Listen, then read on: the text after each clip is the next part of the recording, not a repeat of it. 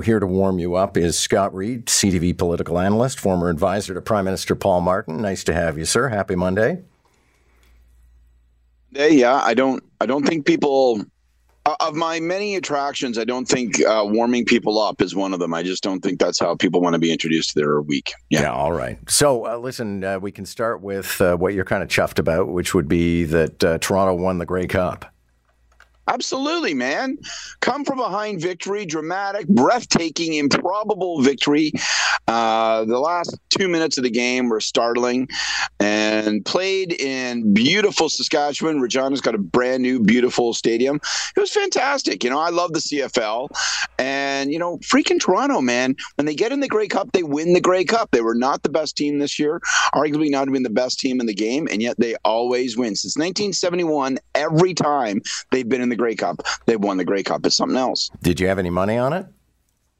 I did. I did have a money, but I'm I, a little bit of money, but I'm a sucker. I I went with the crowd. I thought Winnipeg was surely going to dominate, and uh, there you go. I'm happily the loser for it. Okay, good to know. So, um, kids are in school today. There is no strike on the table. Government and the workers have reached a deal. I've been saying in the first hour and a bit of our show that I don't want to be a scorekeeper. I'm just happy we have a deal, but maybe you want to keep score and award points to one side or another. Yeah, I'll be this kind of wanker. I think that this shows us how negotiations work and how they work for good. Like to me, immediately last week when the union put on the strike notice, I immediately thought, you know what? This is a hard brass knuckles negotiating tactic.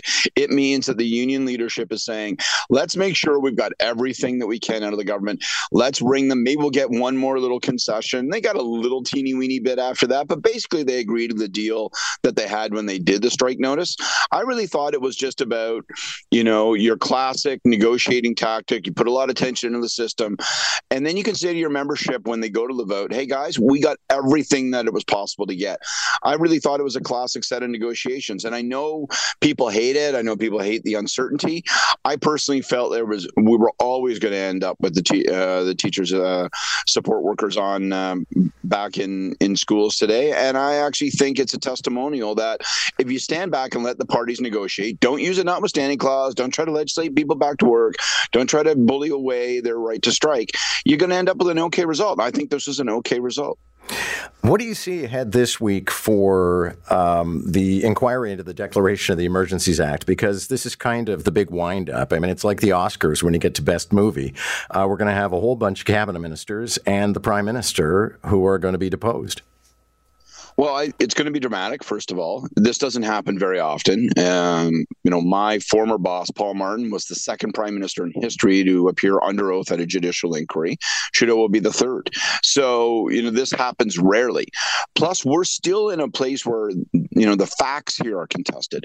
It is not crystal clear if you've paid close attention to the testimony which way this ball bounces. You know, was it a situation where there were options left available to the police? Was it a situation where common sense tells you that all the practical options after three and a half weeks have been exhausted. So it's going to be interesting to hear the perspective of of the politicians. Some will stand up well to the spotlight. Some will stand up poorly. Will be interesting to watch to see who performs well and who performs weakly in this circumstance. And I think finally, it's going to be really interesting in light of last week's testimony. To me, the the real sort of like, oh my God, cover your mouth, shocking moment of this inquiry so far is the RCMP commissioner saying, yeah, she had a file saying that it didn't need to be invoked, that she had a plan operationally that would allow uh, for the other options. But they ran out of time at the cabinet meeting, and so she never got around to presenting it. Consequently, the political leaders never heard that. Like, I, it's just a bizarre finding. It, it, I mean, the the kindest way of characterizing it is that the RCMP commissioner um, just like took a complete dive off the diving board. It makes no sense. But, you know, we'll get to hear what the political leaders say to that because how could it be that she could be so disconnected from the ministers and the prime minister that they weren't aware of what she was thinking? And yet that's what her testimony is. I'd be curious, actually, if you can give us a bit of insight. Uh, how does the prime minister prepare for this? I mean, is he going to be sat in a room and they're going to pretend to interrogate him? Yes. Um, absolutely. If you're wise, you know, you you do a couple of mock interviews, uh, you do a couple of mock appearances, you try to recreate the conditions, uh, relatively speaking. Treat it like debate prep is what you do. You try to generally recreate the uh, the situation, put them into a circumstance where they'll feel relatively familiar with their surroundings when it's happening for real.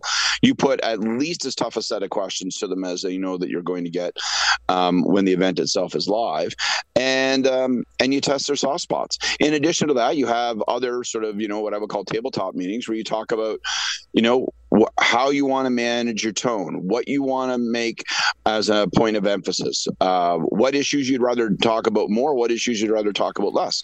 So for sure, if you're doing this well, you're going through all of that work. Um, now, I will say that based on my experience, Justin Trudeau also does debate prep differently than any leader I've ever worked with, um, much less structured, and he's generally performed well in debates. So you know, it'll be interesting. I have no idea how he prepared for it. I know how my old boss prepared for it. I know how I think most leaders would prepare for it. Not positive I know how Justin Trudeau would prepare for it. Uh, Elizabeth May is back as the leader of the federal Green Party, which for me, Scott, maybe I'm being overly dismissive, is kind of like casting information from a television show that is not broadcast. Yeah, I mean, first of all, like the most obvious point to make about this is who cares? Um, so I, you know, until they prove that we need to care about them, the Green Party does not get uh, to be cared about. That's the way I look at it, particularly when they're recycling Elizabeth Green, who I've known a long time and I have a lot of affection for. But my God, it's been a rocky road recently. But I do think there's my my second point is we're kind of missing the story as we're obscured by her, and that is they have this bizarre experiment that they're conducting. They're going to have a a joint leadership. So they're going to have a, a young guy who's going to be working, presumably behind the scenes on all the boring stuff like traveling the country and trying to build up membership and increasing financing and all that sort of stuff. And Liz is going to be the person in front of the camera. Like, I think it's a really bizarre thing. I, you know, maybe I'm just like an old white stick in the mud, but I think leadership is something that is conducted on an individual basis. I place my trust and my focus on that individual. I try to assess their values. I don't know how this joint leadership thing works. I know the companies that have joint CEOs almost always end up in the dirt. So I'm going to be fascinated to watch that, even if it's about a party that frankly has kind of lost the thread, in my view. Meanwhile, the um, World Cup of Soccer gets underway, and FIFA President Gianni uh, Infantino, delightful name, uh, gave a press conference yesterday where I, I don't know what he was really trying to do, but I guess he was trying to say, okay, Qatar, not such a great country, but everybody get off it just horrible. Today, I am the migrant worker. Today, I am the soccer star. Today, I am a blubbering soccer executive fool. Um, you know, it was just. Uh, I guess I can kind of see conceptually what he was going for. To me, it was almost an unpaid advertisement for what's wrong with this organization. It has no sense of touch. It is detached from reality. It's probably been halfways on the take for years and years in terms of the way it's conducted its businesses. I think that, you know, going to Qatar was a dreadful error that we're all trying to dance around day in and day out, make excuses for, condemn, all. It's just uh, so, you know, to me, I was like, like, well, there you got it. Uh, FIFA, an organization in failure. Yeah, it really is one of the great all time. I mean, they make the the Olympic Committee look virtuous. It, I think FIFA is really one of the all time ratbag organizations on the planet. So watching their chief try to apologize for being in Qatar is uh, is something else. Thanks a lot, sir. Thank you. Have a good day.